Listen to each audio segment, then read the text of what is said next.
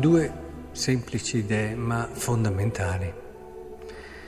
La prima è che è proprio così, chi semina scarsamente, scarsamente raccoglierà, quello che ci dice San Paolo. È una regola della vita, non si raccoglie ciò che non si è seminato. E allora viene da chiedere, perché prima o poi i nodi vengono al pettine, la vita è così.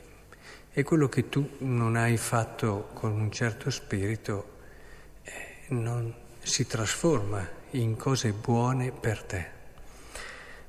Che se è buono per te nella misura in cui si mantiene aperto ad una gloria che è al di fuori di te naturalmente. Ma come si compone allora con la sovrabbondante misericordia di Dio? Si compone, si compone perché Dio è vero che ti supera, non sta semplicemente a quello che tu hai fatto, ma in questa linea. Cioè, se tu semini male, non è che Dio, eh, allora dopo se ti converti, ti dà l'opportunità di convertirti, bene, però il di più, il sovrabbondante della grazia di Dio è in questa linea, cioè tu vai, semini e perché hai seminato bene raccogli molto di più non raccogli per quello che hai seminato, ma molto di più. In questo sta la misericordia di Dio, ma non sta nel fatto che se hai seminato bene raccogli, se hai seminato male, scusate, raccogli. No, così non funziona. Non è quella la misericordia di Dio e la sua sovrabbondanza. È importante che lo teniamo presente perché responsabilità e grazia non sono mai in contraddizione tra di loro, in contrasto si richiamano l'una con l'altra nel Vangelo.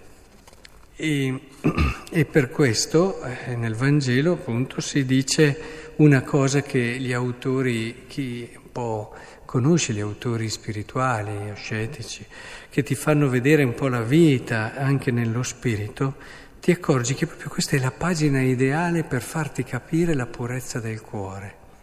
Cosa ci insegnano i santi? Una cosa bellissima che stare attento a quello che pensano gli altri, eh? se fai l'elemosina non suonare la tromba, dice, quando pregate non siate simili agli ipocriti che si vogliono far vedere, ma quando fai questo, oh Signore, perdi tutto. Cioè, più tu cresci nella vita della fede, più ti importa solo Gesù. Ed è il suo amore quello che riempie la tua vita, è l'unica cosa che veramente conta. E ti accorgi che appena tu stai attento a cosa dice, a cosa pensa, tu hai già perso Gesù hai perso tutto. E la vita nello spirito ti porta davvero anche a semplificare la tua mente, a concentrarti sull'unica cosa necessaria. E il bello, io direi che in questo è la sovrabbondanza di cui parlavamo prima, la grazia straordinaria, è che concentrando la tua vita in Gesù, miracolo questo meraviglioso, ti si apre completamente la tua vita agli altri in un modo vero, diverso da quello che sarebbe stando semplicemente attento tu umanamente per tua sensibilità, eccetera. È un modo diverso di essere attenti agli altri, ma che fa davvero il loro bene e che non lo mette mai davanti a quello che è invece l'essere con Gesù, che è la cosa che anima, ispira, guida, illumina tutto quello che fai. È per questo che è una meravigliosa storia d'amore il cristianesimo.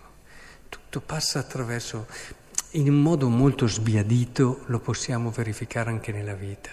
Quando sei innamorato, e davvero di qualcuno che ti prende e c'è lui nella tua vita, anche verso gli altri sei molto più positivo, sei molto più, anche verso le situazioni difficili, le superi. Cioè si vede come questo essere preso totalmente da qualcuno ha poi una, una conseguenza anche nella vita sociale, nella vita degli altri. Ecco, è sbiadito è questo perché anche l'esperienza dell'amore di Cristo è un qualcosa di ancora più profondo, totalizzante e vero, però un po' può aiutarci a capire che non toglie niente all'amore del prossimo, anzi lo orienta, gli dà l'anima.